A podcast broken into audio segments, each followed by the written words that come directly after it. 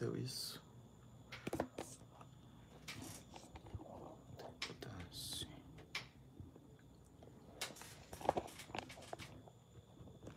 Olá pessoal, só vou arrumar a câmera aqui porque não sei porque ela não aceitou na horizontal, né? Deveria aceitar, mas já já arrumo aqui e a gente inicia.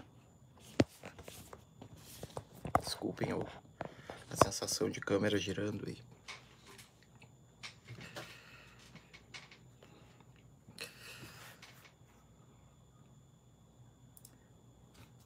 E aí, muita panela aí? Por aqui teve bastante panela. Tá tendo, né? Bastante panela. Uh, tô só vendo se tá tudo funcionando aqui. Vocês estão me escutando? Se alguém puder confirmar aí, eu agradeço.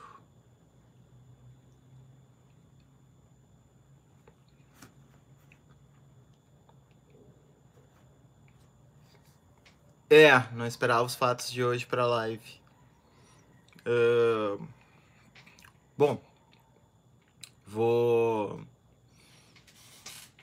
esperando aí o, o pessoal entrar, né? E enquanto isso, contar um pouco a história dessa live. Uma história meio meio particular, né? Uh, quando eu pensei em gravar essa, essa live, a ideia, na verdade, era tentar pensar uh, como a gente poderia uh, desenhar algum tipo de estratégia de longo prazo para escapar desse lugar no qual a gente se instalou. Né? Esse lugar que eu venho abordando aqui em várias lives, né? uh, onde predomina um certo discurso de cinismo, né? Onde a gente tem uma espécie de um modelo uh, que rejeita uh, qualquer pressuposto normativo, né? E estabelece o cada um por si. E muitas vezes eu fico, digamos assim, fazendo uma. talvez até por um vício acadêmico, né? Não diria que é um vício, mas por um, um, um hábito, digamos assim, acadêmico, de fazer uma análise sem necessariamente apontar uma resposta, né? E, e a gente percebe que muitas vezes as pessoas ficam angustiadas e, e bom, nem sempre tenho respostas mesmo, né, para essas questões. Então, às vezes, uh, simplesmente apontar o problema a gente já entende que seja uh, a contribuição que a gente pode dar num determinado momento, né? Nem sempre a gente consegue saber exatamente como driblar esse problema. E, e quando eu pensei a live, né, por onde sair dessa, uh, por onde sair da crise, era no sentido de refletir sobre as condições estruturais que a gente podia produzir para uh, para tentar buscar construir alternativas ao que a gente está vivendo. E, e, eu tinha pensado em falar um pouquinho uh, dos modelos de subjetividade que, que emergiram né, depois dos anos 60 e, e recuperar um pouco a questão do, do universo de 68 e, e pensar como que a gente poderia entrar numa nova fase uh, nessa, nessa questão, uh, uh, focando na questão da solidariedade, né? Era um pouco isso que eu tinha pensado. Mas, né, como diz um, um economista, né, do economista filósofo Nicolás Taleb, né, a gente foi abarroado por um cisne negro, né? A filosofia também, né? Tem um conceito, por exemplo, agora do Cantameia Sul, da contingência radical, né? É algo que, ou até do, do acontecimento, né? É algo que abarroa de tal maneira o cenário que é impossível a gente achar que a organização do tabuleiro, tal como estava ordenado, vai responder a, a, ao problema que emergiu a, partir desse, desse momento. E. Desculpa. Então, é, obviamente, né, é impossível não falar do que aconteceu hoje, né? É impossível não falar do que aconteceu hoje. Então, vou, vou, vou tentar falar aqui uns 10 minutos sobre o que aconteceu hoje.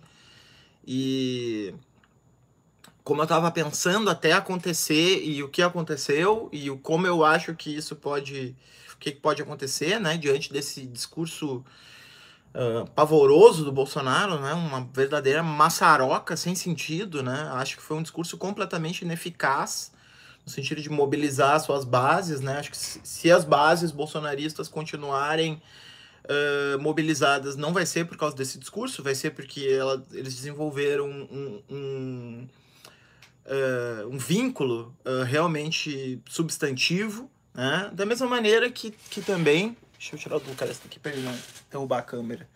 Uh, da mesma maneira que também, por exemplo, né, o petismo tinha desenvolvido né, um vínculo uh, a ponto de, de ter né, uma pessoa completamente sem a capacidade de oratória, como foi a Dilma, uh, apoiada né, por uma base consistente, da mesma maneira que pode ser que o mesmo aconteça em relação ao, ao Bolsonaro. Né? Mas o discurso foi uma completa maçaroca. Né? Quem esperava uh, quem esperava uma resposta consistente, né, um argumento que pudesse colocar na boca das pessoas, assim, para responder o que o Moro levantou, encontrou uma salada de fatos que, inclusive, são fatos que circulam por aí, mas que certamente nem todas as pessoas estão a par, né? O, o Bolsonaro vive muito nesse universo de redes sociais e tal, por influência do, do filho, né? E, e, bom, enfim, dele mesmo, né? Construiu uma boa parte da história dele aí.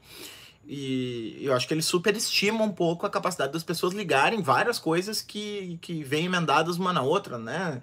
Uh, a piscina, o metro, uh, o, o, o, filho, né? Um monte de coisas assim encadeadas de uma forma que para mim não ficou nada claro o que, que ele queria dizer. Uh, Bom, um, então é, é, nesse cenário aí que a gente tá, né? Uh, como é que eu tava pensando esse cenário? Uh, essa semana o governo inaugurou uh, o que poderia vir a ser um, o que alguns vêm chamando de um cavalo de pau, né? uma virada de 180 graus na direção que, ele, que ele vinha adotando, né? Qual era a direção que o, que o governo vinha adotando? Ele vinha fazendo uma certa política de uh, produzir um, um, um, caos comunicacional, né, no qual uh, o ruído vence uh, qualquer tentativa de elaboração argumentativa. Né? Então, a, a, a solução é falar, falar, falar, falar, falar, produzir ruído de uma tal maneira que se torne impossível, diante dessa bomba de informação, decidir o que, que é válido, o que, que é inválido, o que, que é mentira, o que, que é verdade, né? e assim por diante. E e a, a, partir desse caos comuni comunicacional, ele estabelecia uma certa política uh, ambígua, no qual ele se comportava ao mesmo tempo como governo e como oposição, né? Ele se colocava como governo, mas ao mesmo tempo como anti-governo, né? como alguém que está sempre lutando contra o establishment, embora ele seja o novo establishment, né? O, o partido do Bolsonaro foi o segundo mais votado, né? É a segunda maior bancada do Congresso Nacional. Né? O Bolsonaro tem uh, o poder de nomeação de todos os cargos federais, então ele é establishment, né? Ele é apoiado por né, grandes empresários, ele é apoiado pelo agronegócio, ele é apoiado né, por toda, praticamente toda a elite nacional se uh, organizou uh, em diversas formas para uh, apoiar a candidatura do Bolsonaro. Então ele, ele simplesmente se comporta como se ele fosse anti-establishment, não é ainda um outsider, mas ele já não é mais, né? Um, um, um outsider. Então, uh, uh, então o, o Bolsonaro uh, usava essa estratégia e, ao mesmo tempo, do ponto de vista da economia ou do programa, o que ele fazia era simplesmente é, o que eu chamei num texto né, da liberação das forças destrutivas, né? Brincando com a coisa da liberação das forças produtivas. Né? Ele tinha uma política de desregulamentação, que era uma política meio. Meio. É, depois eu respondo né, os comentários, eu tô achando muito legal esse comentário de vocês, mas daqui a pouco eu, eu, eu respondo. Só pra não perder o fio da meada aqui. É, ele tinha essa, essa política econômica né, do, do laissez-faire uh, das forças uh, que, que tem poder econômico né, no Brasil. Então, essa ideia de, de, de né, o empresariado atuar com maior liberdade, né, o, o agronegócio uh, ver desregulamentadas as proteções ambientais, né, as proteções dos direitos indígenas e direitos quilombolas, né, uh, toda essa questão Uh, e, e, e, com isso ele produziu, né, e ao mesmo tempo, o discurso do conservadorismo cultural e da segurança né, para atingir a população de classe baixa, uh, sobretudo pela via da mediação das igrejas evangélicas. Né? Uh, embora também exista um feixe muito grande de católicos que apoiam o Bolsonaro, mas daí eu acho que é, é diferente a relação desses grupos católicos com o Bolsonaro, porque os, os evangélicos eles conseguem produzir uma mobilização uh, de baixo, né, das camadas uh, mais, mais economicamente mais, mais frágeis da população brasileira, né, mais pobres, uh, que aderem por um vínculo, né, de fidelidade, de estabilidade, né, da ideia de, de que esse, essa essa postura mais conservadora é uma postura que reage diante da precarização na qual essas pessoas estão colocadas, enquanto que a postura mais liberal do ponto de vista cultural ela é uma postura que, uh, de certa maneira, uh, cai nesse ambiente de, forma desregulada e, produz uma anomia social, né? Daí essa, essa relação com o crime, né? Essa relação com, com a miséria, com, com o uso problemático de drogas, né? Uma série de coisas. Uh, então, a relação com os evangélicos é uma relação com a base popular, né? Enquanto que a relação com os católicos já é uma relação de vanguarda, né?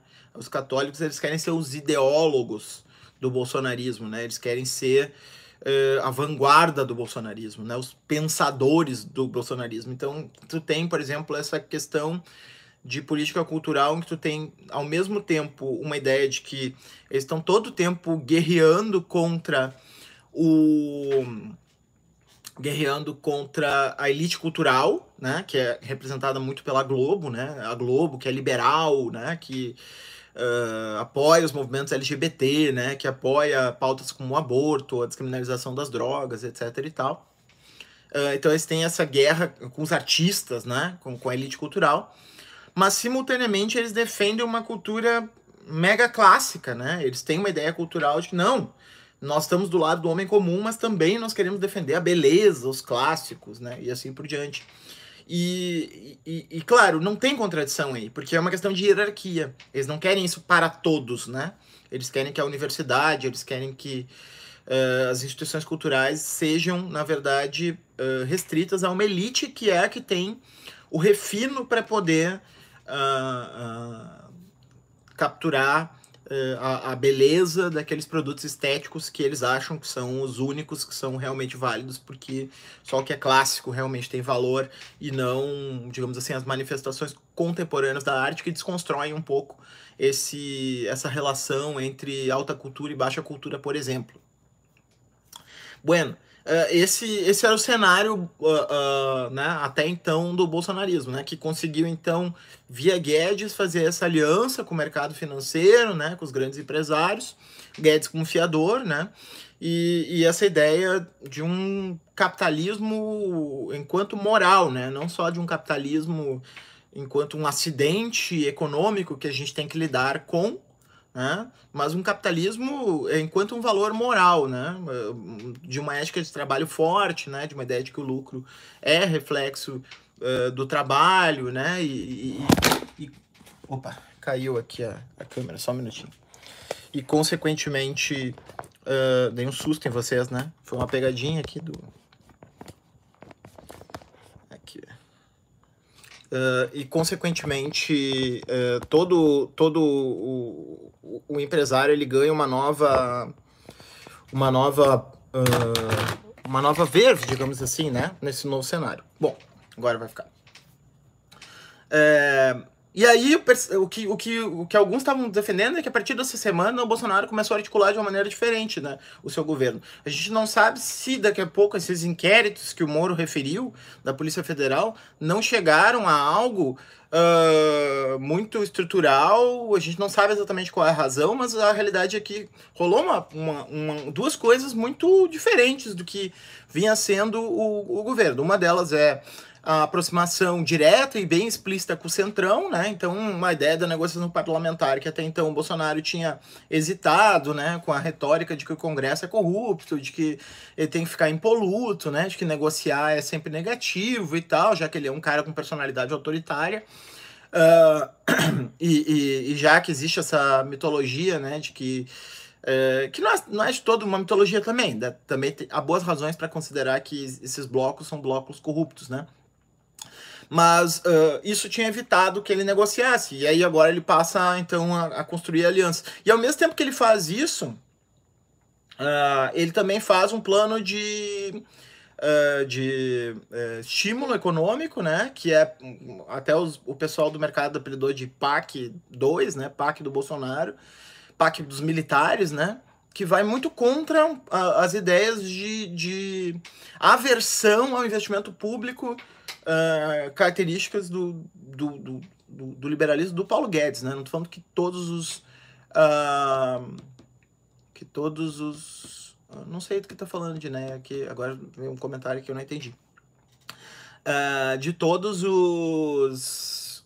Um, não é to todos os liberais têm a versão investimento público, mas no caso do Paulo Guedes, sim. Né? então isso, isso estava um pouco em contradição, né? Isso foi programado pelos militares. E, e aí parecia então que o Bolsonaro ia montar um outro modelo de governo, né? Um modelo é, onde a aliança com os liberais é, já não era tão importante, né? Um governo mais populista ainda do que o que ele faz, né? Porque ele já faz um populismo, ele, ele usa estratégias do populismo autoritário, mas Uh, uh, também faria né, um, um, uma, uma estratégia econômica mais intervencionista, né, que conectasse ele com essa população pobre que ele está tentando se conectar quando ele fala do emprego, né, quando ele fala que uh, o pessoal da, da quarentena pensa muito na questão pensa muito na questão da não proliferação do vírus, mas não pensa nos empregos dos pobres, etc. e tal. E parecia muito que o Bolsonaro ia dar essa virada, né? E aí agora. Só que aí chegou essa entrevista. E, e eu achava que o governo estava indo por aí, né? Mas, mas aí veio essa entrevista do Moro que foi muito maior, eu acho, do que eles poderiam calcular, né? O Bolsonaro ele tem essa, essa compulsão uh, uh, meio paranoica, meio narcisista, né? Uh, até meio psicopata, de acumular poderes ilimitados, né? De ser o centro das atenções, de, de poder tocar uh, o seu projeto, né? O, o, o projeto desse outro populismo, né? Desse populismo que, que teria uma base econômica também, não só uma base uh, uh, política e cultural, era um... Era um desculpa, eu, eu perdi o fio da meada aqui. Mas tudo isso estava uh, uh, se consolidando e de repente é abalroado por um discurso. Ah, isso que eu ia dizer. Uh, esse projeto envolvia ele acumular poderes na pessoa dele. Né? E, e, quando o Moro sai, a gente sabe que é por uma questão de, de, de, de, de ele não querer dividir as atenções com ninguém que coloque em risco esse, esse projeto. Né? Essa agenda que é uma agenda muito próxima da agenda do Bannon, né? da, da, da agenda do, do porque, porque o Bannon não é um liberal econômico, né? O Bannon é um anti-neoliberal, né? No duplo sentido, né? Tanto no sentido do, dos mercados globais, quanto no sentido do liberalismo uh, político, né? Então, uh, um nacionalista, né? Alguém que, que uh, tem uma visão mais conservadora de sociedade. E, mas aí esse, essa, essa intervenção do Sérgio Moro foi muito além do que eles poderiam calcular, né? Então eles tinham um certo um certo cálculo do prejuízo que poderia significar a demissão do Moro. Mas, mas o Moro foi muito além quando expôs as questões que tocaram num dos pilares do bolsonarismo, que é o Partido da Lava Jato, né? Que é aquela parcela da população que se mobilizou pela ideia de anticorrupção, né? Um dos memes mais famosos uh, nas eleições era aquele meme, me chamo de racista, de misógino, de uh, violento, porque não podem me chamar de corrupto. Né? Esse foi um dos memes principais da campanha do Bolsonaro. E aí, daqui a pouco, aparece alguém querendo interferir uh, nas uh, investigações uh, policiais, né? O que mostra bem, assim, esse caráter miliciano, né? que, que é essa coisa do bolsonarismo de ele não tá exatamente uh, dentro da ordem, né? Mas nessa franja entre a ordem e a desordem, que funciona numa zona cinza entre lei e ilegalidade. Né? Por isso que o Bolsonaro é inimigo uh, da ideia dos direitos uh, humanos, né? Dos direitos civis. Uh, porque eles limitam a atividade uh, policial, por exemplo, mas não só limitam, eles regulam né, essa atividade. Né? Eles estabelecem limites e eles estabelecem deveres. E, e, e, portanto, eles tiram dessa informalidade né, que ele deseja, que é essa zona cinza no qual transitam uh, esse, no qual transita esse modelo miliciano que ele estabelece, né? E o Moro expôs então isso, né? O, Moro expôs a anti-institucionalidade né, do, do bolsonarismo, né? Que é algo que é bem explícito. A gente vem falando sobre isso, né? Uh, eu e muita gente vem falando sobre isso, né? Que uh, o bolsonarismo tem um problema com as, com as instituições formais, né? O bolsonarismo não é a defesa das instituições formais de uma maneira autoritária, né? Na verdade, ele é a criação de uma zona de, de penumbra uh, entre a formalidade e a informalidade, onde a lei do mais forte pode, pode, pode se impor. Então, uh, o Moro expôs isso, né? E ao expor isso, o, o, efeito foi muito impressionante, né? A gente tem o, o, o, velho Davan, a gente tem o Malafaia, a gente tem o Rodrigo Constantino, todo mundo desembarcando uh, do barco bolsonarista. Por isso, e para fechar aqui a minha fala, depois eu quero conversar com vocês, né? Uh, porque no final não era sobre isso que eu queria falar, mas enfim, não tem outra coisa que a gente possa falar a não ser disso nesse momento. Uh, uh, no final das contas, eu acredito que o impeachment se torna uma possibilidade real, ao contrário do que eu imaginava antes, né?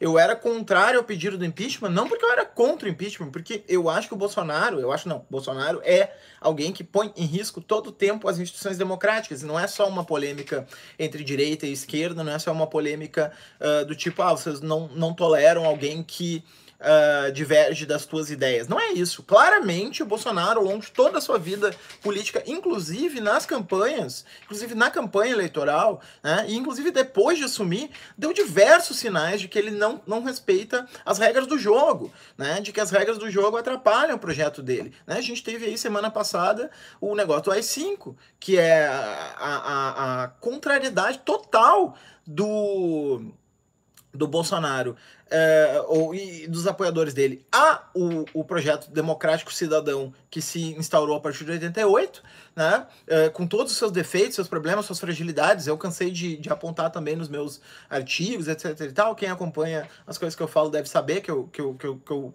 enfim, pelo menos uh, estou a par né, da, dos problemas e das dificuldades que, que esse modelo de 88 gera, mas claramente o Bolsonaro é uma ameaça a essa institucionalidade mínima de 88, né, e portanto uh, o, o, impeachment aí não seria um impeachment que uh, desestabilizaria as instituições, mas o contrário, né, seria um, um, impeachment estabilizador no sentido de produzir um efeito de que ninguém pode.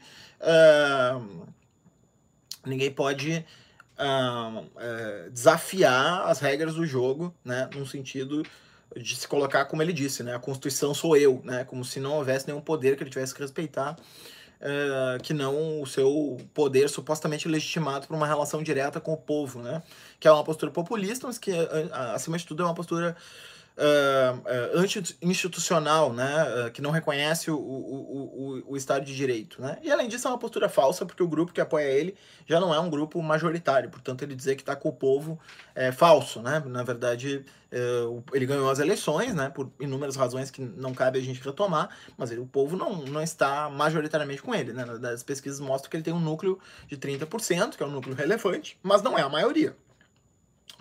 Uh, e, e, mas antes eu achava que isso ia só. O, o impeachment uh, ele, ele era algo que não ia ter eficácia, né? E eu acho que é importante ter eficácia.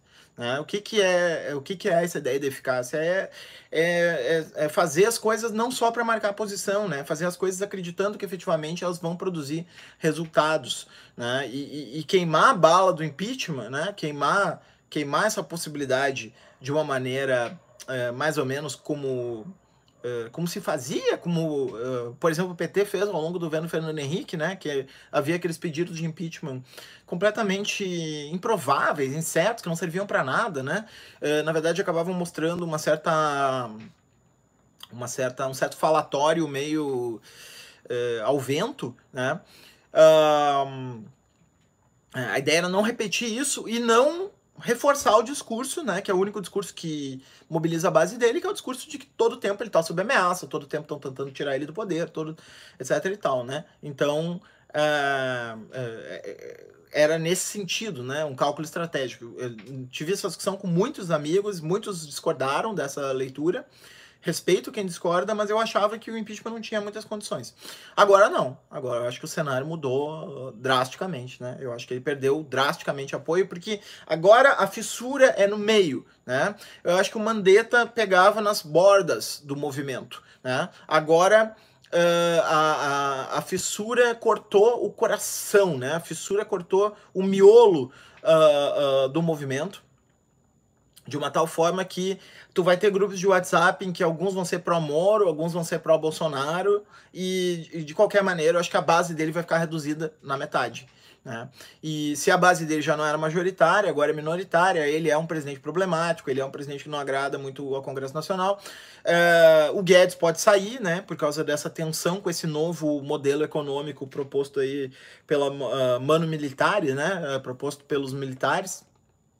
Uh, Uh, se o Guedes sair ainda, isso vai se reforçar ainda mais, vai perder apoio mais do mercado, essas brigas com a China e a exposição da, da Tereza Cristina, né, pela, por essa ala olavista, né, que, que vê nela uma, uma colaboradora com a China e tal, enquanto que ela tem uma leitura muito mais pragmática de relações de negócios, etc e tal.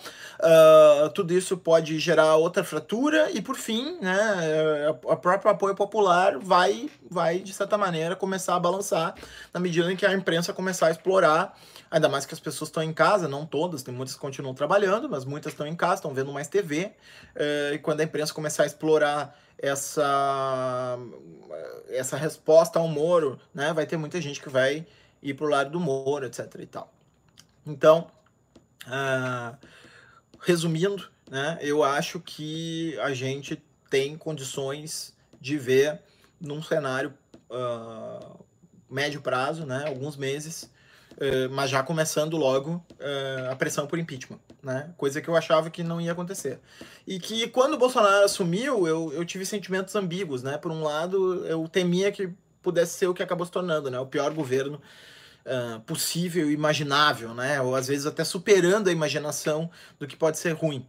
Uh, às vezes a gente acha assim que a gente pode viajar e pensar o quanto uma coisa pode ser ruim, e aí surge um Abraham Weintraub, né? Uh, que supera qualquer coisa que a imaginação uh, distópica pode especular. Um, mas eu queria um, um pouco, assim, tinha uma coisa meio sádica minha de achar, bom, agora a gente vai. Uh, sádica e, e, masoquista também, né? Agora, porque eu também tô envolvido, né? Uh, agora a gente vai tem que sofrer mesmo os quatro anos até o final, né? E, e queimar uh, realmente esses caras para os caras verem o quanto de absurdo foi ter votado nesse cara, né? Mas enfim, a gente tá, né, tem vida, vidas humanas envolvidas, né, seja pela pandemia, seja uh, pelas pessoas que uh, têm os seus direitos atingidos de uma maneira muito central, né, uh, por exemplo, as populações periféricas que são atingidas por operações arbitrárias, né, os, as, os indígenas que perdem suas terras, que são condição de, de, de sobrevivência e ao mesmo tempo o próprio modo de, de existência dessas populações, então Uh, tudo isso é muito delicado. Então, se der para interromper, eu acho que é uma vitória para a democracia. Certo? Vou ler aqui, vou começar a ler os, as, os comentários e, a, e conversar com vocês, tá? Uh, o Felipe não esperava os fatos de hoje para live, verdade, né? Inclusive, o tema da live era outro, que eu vou falar semana que vem. Uh, oi, Ivone. Uh, oi, Siqueira.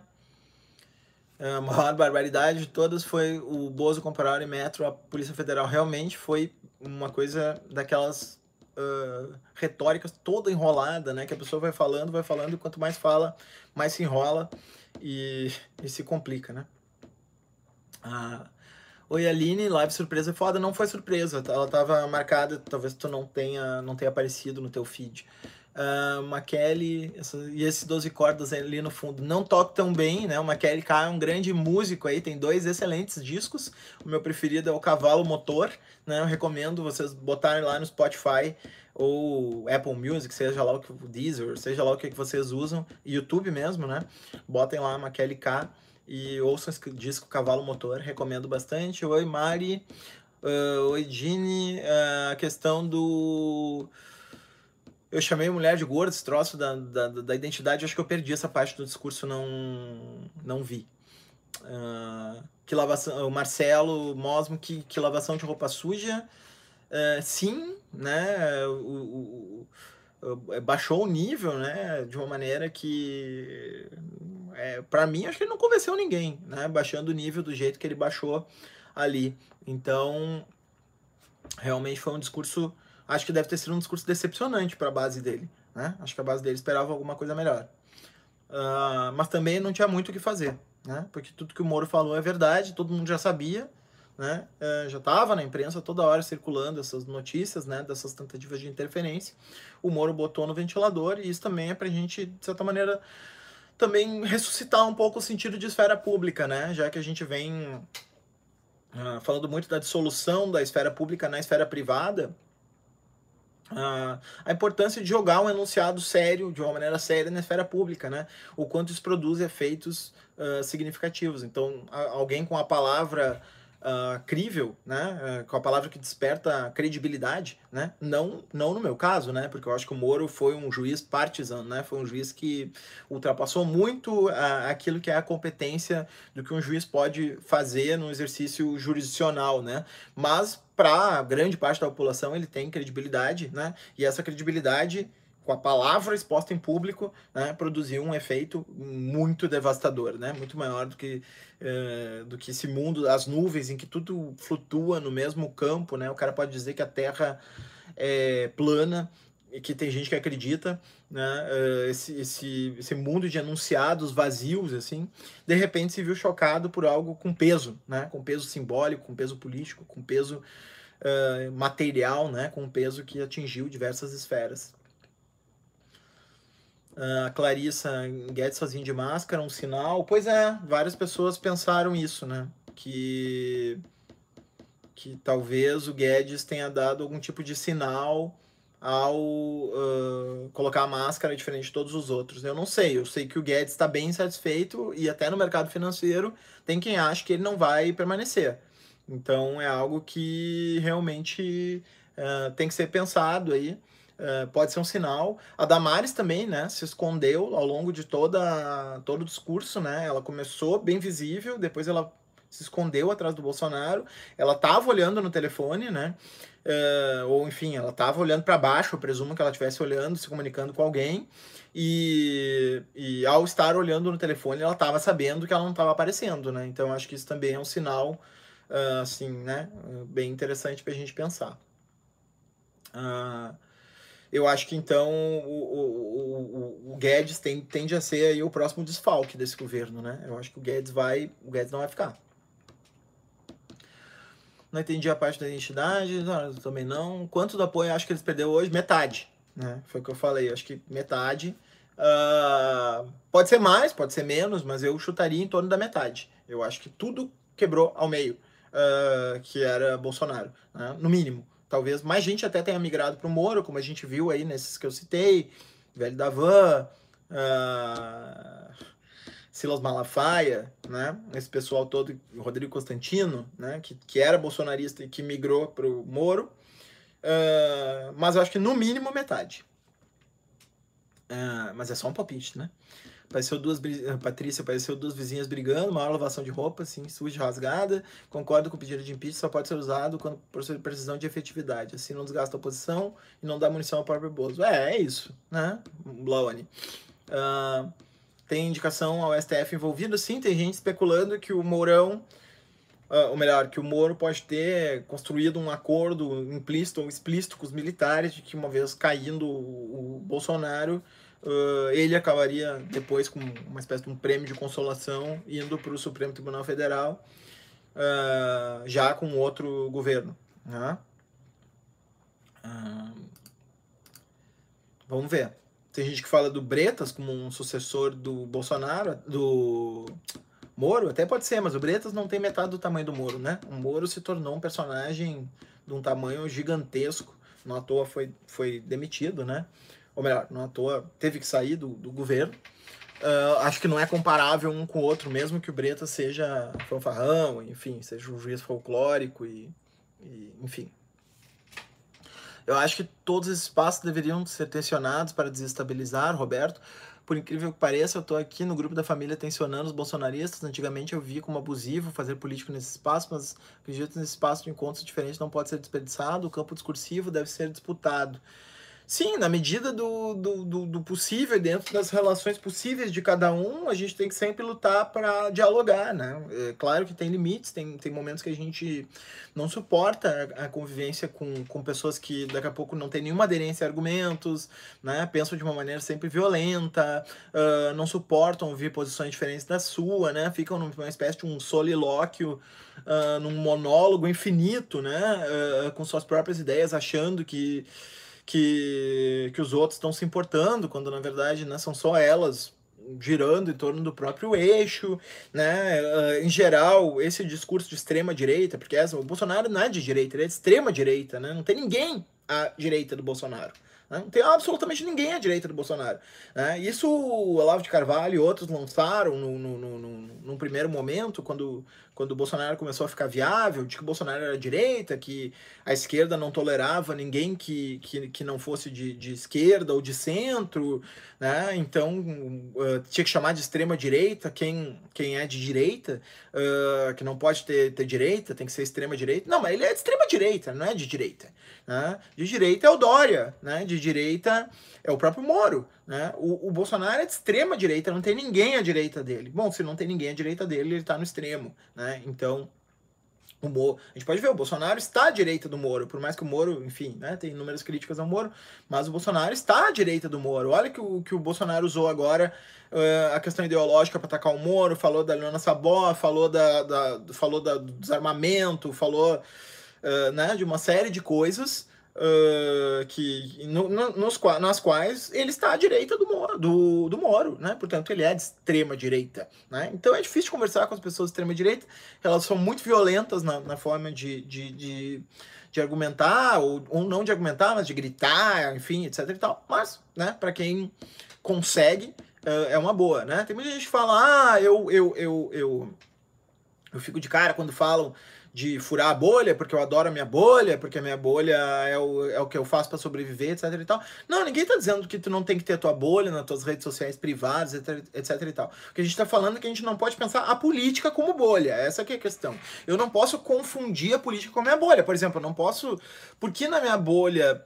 Uh, tem muitas pessoas, uh, por exemplo, simpáticas à ideia de que Uh, o, o, abolicionismo penal é uma ideia possível, viável, né, uh, sob várias formas, eu não posso começar a acreditar que a maioria da população uh, vai aderir ao, ao, abolicionismo penal e, e, e, simplesmente eu vou chegar lá com o ministro da Justiça e, e proclamar a extinção do direito penal e que a gente vive agora num universo abolicionista, né?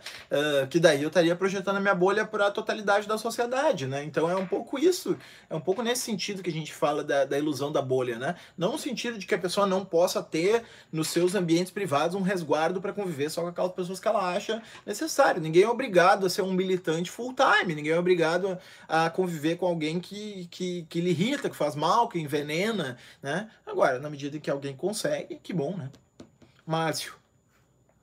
Em face de tudo isso, a real possibilidade de articulação do campo democrático e mais em face do coronavírus e o que está ocorrendo no Brasil, a possibilidade de transformações de redes do comum, enfim, cessar essa perplexidade paralisante. Pois é, eu acho que era um pouco esse o desafio que eu queria colocar, né, originalmente na, na live, acabei sendo abalroado aí por esse cisne negro, mas, mas sim, eu, eu, agora eu acho que a gente precisa encontrar uh, como formar essas redes, né? Então, um pouco a, a proposta que eu, que eu ia colocar é como transformar o discurso libertário de 68, mas que ainda é muito baseado num conceito negativo de liberdade, Uh, e que foi apropriado por isso, né, pelo discurso liberal, pelo discurso neoliberal, né, uh, o, que o Luc Botanski aqui apelo chamam do, novo espírito do capitalismo, uh, como como transformar essa liberdade negativa num, num,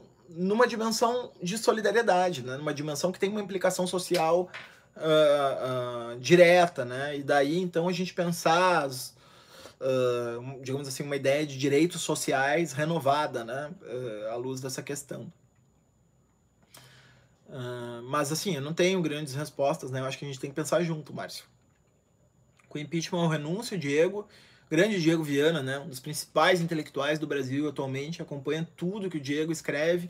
Né, o Diego é, é, Desculpem quebrar aqui o protocolo e ficar falando, eu conheço todas as pessoas que estão fazendo os comentários, ou quase todas, mas eu queria falar que o Diego é, é alguém que merece, merece atenção para quem não o conhece. Uh, botem no Google e peguem o blog dele que vale a pena ler. Com impeachment ou renúncia, uh, ah, para onde será que vai toda essa carga afetiva, pesada, destrutiva que se juntou em torno do B? É, é, essa é uma, uma ótima questão, né? Ah, para onde vai essa energia, né? É um pouco a pergunta que a gente faz, uh, como vai ser o bolsonarismo sem Bolsonaro? Né? eu acho que eu não tenho uma resposta muito clara para isso. Agora, eu acho que a única maneira que a, a gente encontrou no pós-segunda guerra de lidar com isso, e talvez não, não tenha sido a maneira mais uh, eficaz, mas ela pelo menos funcionou por um tempo, né? É de construir barreiras civilizatórias mínimas, assim, né? Mais ou menos como Freud fala no mal-estar da civilização, né? De um superego que estabelece limites mesmo a, a, a essa destrutividade, né? Essa pulsão de morte, uh, colocando uh, que as pessoas não podem tudo, né? Então, de certa maneira, esse discurso ele tinha caído, né, esse discurso fascista ou nazista, ele tinha caído num lugar uh, não autorizado, né? Ele, ele era um discurso que não pertencia à esfera daquilo que era transitável, né? Eu acho que a gente tem que recolocar ele nesse lugar, porque o lugar dele é... o não lugar dele é esse. Agora, uh, uh, claro, tenho também noções um pouco mais radicais sobre isso, no sentido de né, pensar no papel da educação, pensar no papel das estruturas das instituições sociais, no sentido de produzir subjetividades, etc e tal, né? Um pouco naquela direção que o Foucault falava, né, do, do, introdução a uma vida não fascista, né? Tentar pensar por aí. Mas, né, é o tema e tanto, né? Não daria para abordar. Vou trocar aqui pro YouTube e depois eu volto pro, pro Facebook. Uh, oi, Mariana. Oi, Murilo. Oi, Guilherme.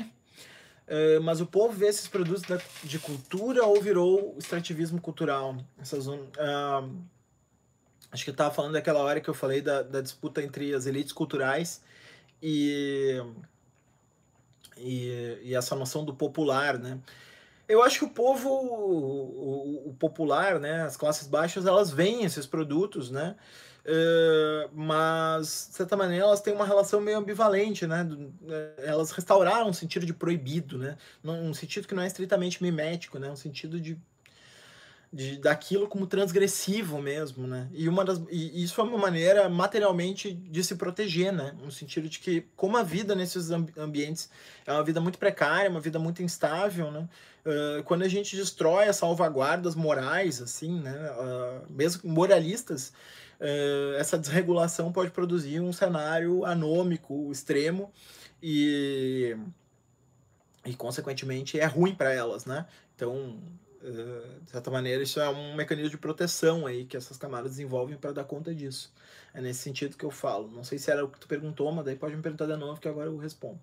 Essa zona de penumbra é algo que está além da filosofia, sério.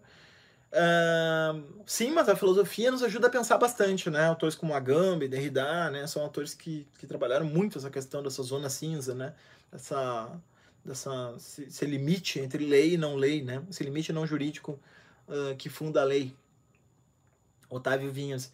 Fala, Moisés, tu itaste uma vez sobre a polifonia discursiva dos pronunciamentos do Bolsonaro. Estamos caminhando para o esvaziamento definitivo do núcleo e daí da efetividade dessa estratégia? Boa pergunta.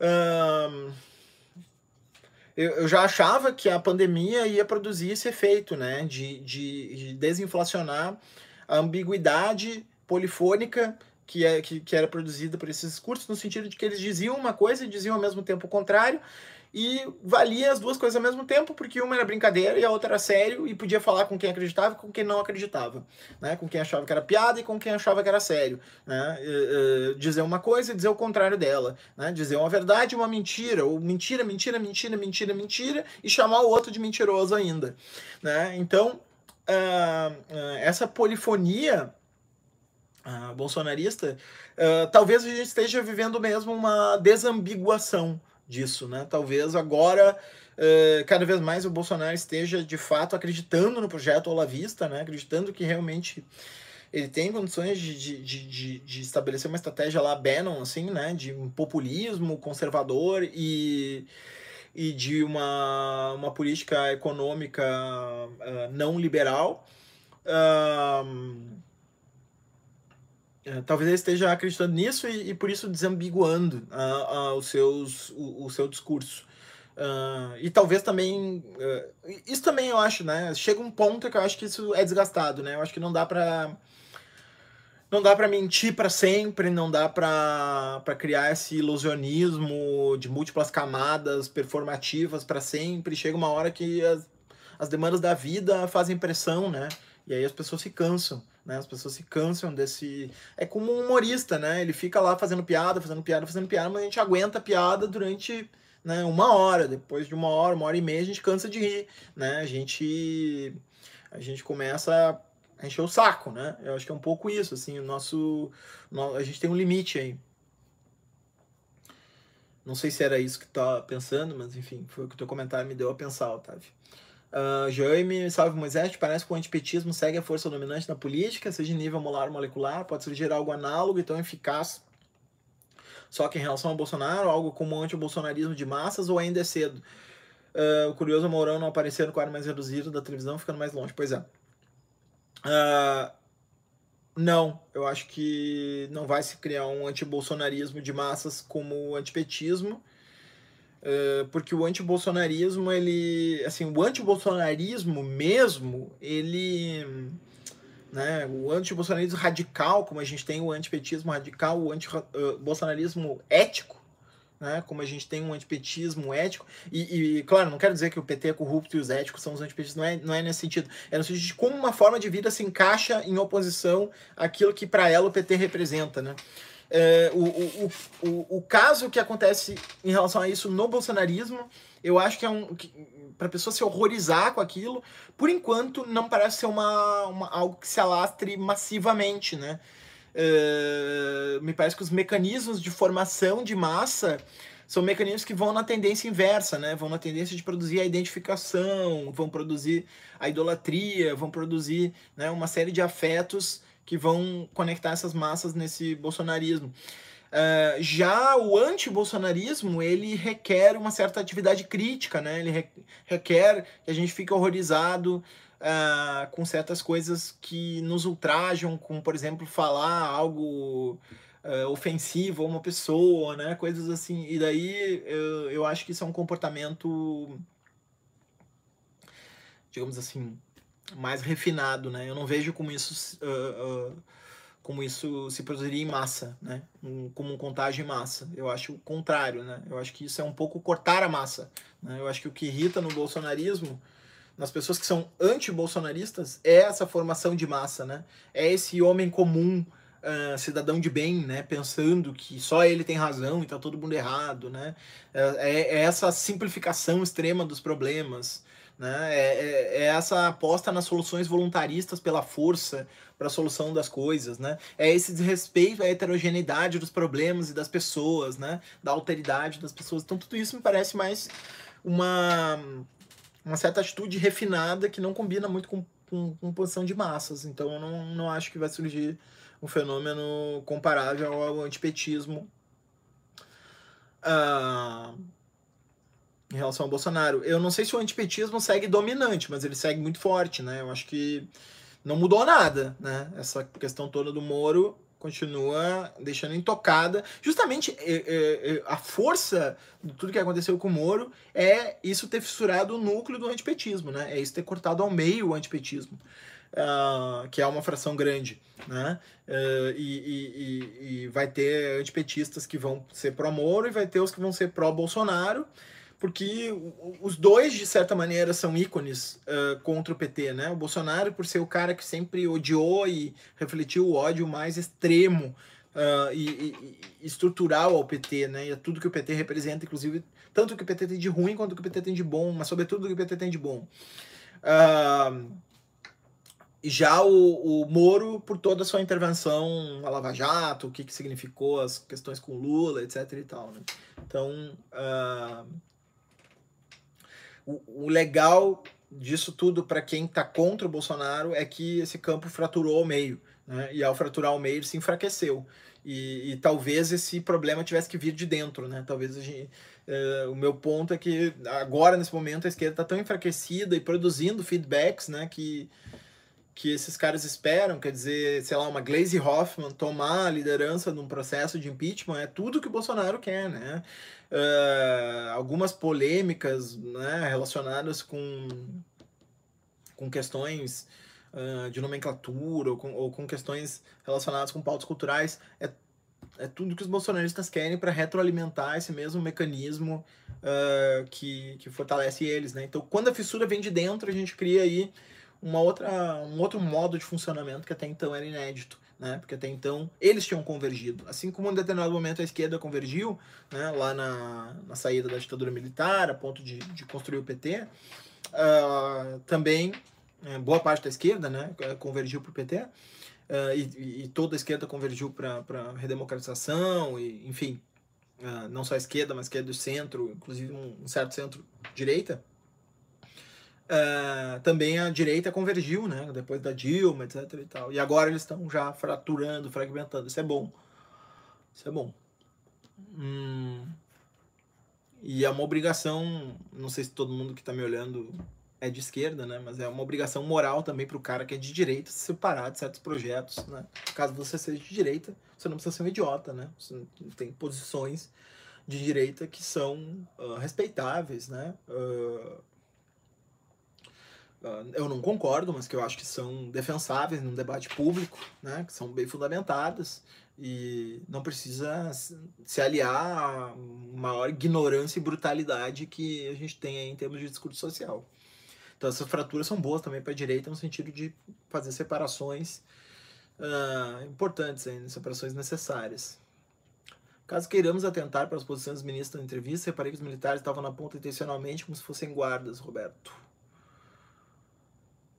Uh, vai ser mesmo um cenário de dois impeachments em 4, 5 anos, quais as consequências disso? Horríveis, né, Amanda? É horríveis, né? É, estabilidade institucional.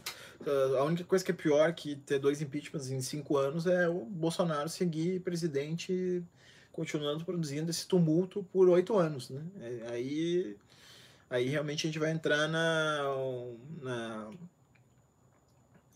transformação do Brasil num projeto à la urbana da Hungria, né, em que a democracia vai sendo corroída por dentro, né, as instituições vão sendo corroídas por dentro, perdendo sua, tendo sua credibilidade tirada e o poder executivo vai acumulando poderes até o ponto que se transforma numa quase ditadura sem, sem que haja um momento único em que se produz um golpe, né, uma fissura.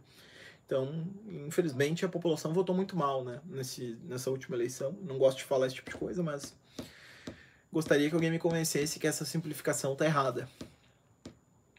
Ranieri, mas é difícil conversar com qualquer extremista, costuma se sentir dono da verdade. Pois é, né? Acho que eu referi isso. O grande problema do ex-ministro é ser desarmamentista? Pergunta a Áurea.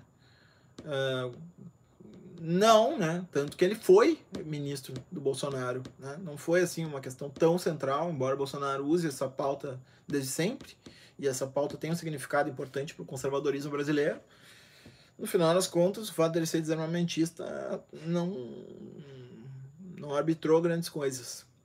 E eu não consideraria isso um problema porque eu não sou, porque eu sou desarmamentista também. Se, é, normalmente eu faço uma análise a partir do que está dado, né? não a partir das minhas opiniões. Eu só dei minha opinião para uh, Amanda. Aliás, tu considerou que o Moro de fato defendeu Lula e Dilma? Menção a Lula chegou ao nível do cômico. Luiz ao invés de Lula. A esquerda vem falando muito nisso, mas eu não vi essa defesa toda. O Moro mencionou que uma tentativa de politizar a Polícia Federal durou três meses em governo anterior e não conseguiram. Afinal, o Moro defendeu ou não os governos do PT? É, não, não, acho que não. Acho que não é o caso de, de. Na verdade, ele usou um argumento retórico, né? Um argumento retórico é quando eu digo assim: até o Milton Friedman, que é um ultraliberal, fala que em situações de crise o Estado pode precisar intervir na economia. Uh, não, não sei, tá? Se o Milton Friedman fala isso, nunca li o Milton Friedman. Mas é um tipo de argumento que a gente usa, né? Que a gente usa o caso, o antagonista mais extremado para chancelar uma ideia que a gente está trabalhando. Acho que foi mais nesse sentido demonstrativo que o Moro falou do que propriamente de chancelar os governos do PT, né? Acho que também não. E aliás, logo em seguida ele falou ainda que é, elogiou, né, a autonomia da Polícia Federal quando a Polícia Federal descumpriu uma ordem de, de libertação do Lula, né? O que é um absurdo, porque jamais o, caberia ao delegado decidir ou não se ele vai cumprir a ordem do juiz plantonista, né? Isso, isso aí foi totalmente do desembargador plantonista, né? Isso foi totalmente ilegal, eles tinham que ter soltado e logo em seguida, se fosse o caso, a decisão revisada, como acabou sendo, o Lula voltar para a prisão. Bom, né? Passou, sei lá, três horas longe da prisão uh, e teve que voltar, com paciência, né? É, é, assim que funciona o sistema, não dá para o policial avaliar uh, quando que ele vai cumprir ou não uma ordem judicial, senão o que vale é a vontade da polícia não, e não o, o, a decisão judicial. Então, totalmente errado, né? O Moro é um cara muito ruim, muito equivocado. O Lúcio. Uh, Bolsonaro termina o discurso falando em defesa da democracia, com sangue, com desembarque lavajatista. Acho que o setor mais radical, 15%, pensando até nesses últimos atos de rua que vimos nos últimos anos, vai partir de uma postura mais violenta. O bolsonarismo vai até as últimas consequências. Qual a aposta nesse setor? Ainda mais nesse momento onde estamos em isolamento social, inoperância, pelo menos física. Abraço, Moisés. Abraço, velho. Uh, não, acho que eles não vão pro, pro, pro para esse nível. Acho que. Acho que não. Acho que eles não vão chegar nos extremos. E esse, esse campo é muito bravateiro, né? E. Bueno. Uh, a minha ideia é que eles têm que voltar para a irrelevância deles, né? Voltar a ser um campo político com uma representatividade mínima, porque eles são uma parte da sociedade, né? É inegável que existe uma parte da sociedade que hum, é norteada por esses valores, né? A meu juízo, infelizmente, né? São valores autoritários, são valores antipluralistas, né? São valores violentos. Mas eles existem. Então que eles voltem para a relevância deles. Porque assim, se é 15%, 85% está contra. Né? Então os 85% tem que tomar as rédeas do processo. Né? Agora, claro, a pandemia dificulta tudo isso tem que pensar em estratégia de organização na pandemia. Concordo com o Jorge que o Diego é foda. Uh, Oi, Ali. É isso, gente. Fechando uma hora aí. Não sei se vocês têm mais alguma coisa para falar, senão. Acho que já falamos bastante. Eu não sei, eu, eu, eu ouvindo os comentários de, de, de, de mídia, né? Globo News, TRBS eu sempre fico com a impressão de que depois de muito ouvir, não, não escutei nada, né? Quero dizer assim, falaram, falaram, falaram, falaram horas daquilo ali, mas parece que ninguém acrescentou nada ao debate, né? Espero que tenha acrescentado alguma coisa para pensar esse cenário aí, essa, esse vídeo que, que eu coloco para vocês aí.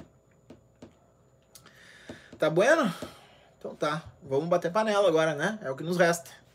Um abraço a todos, todas. Valeu!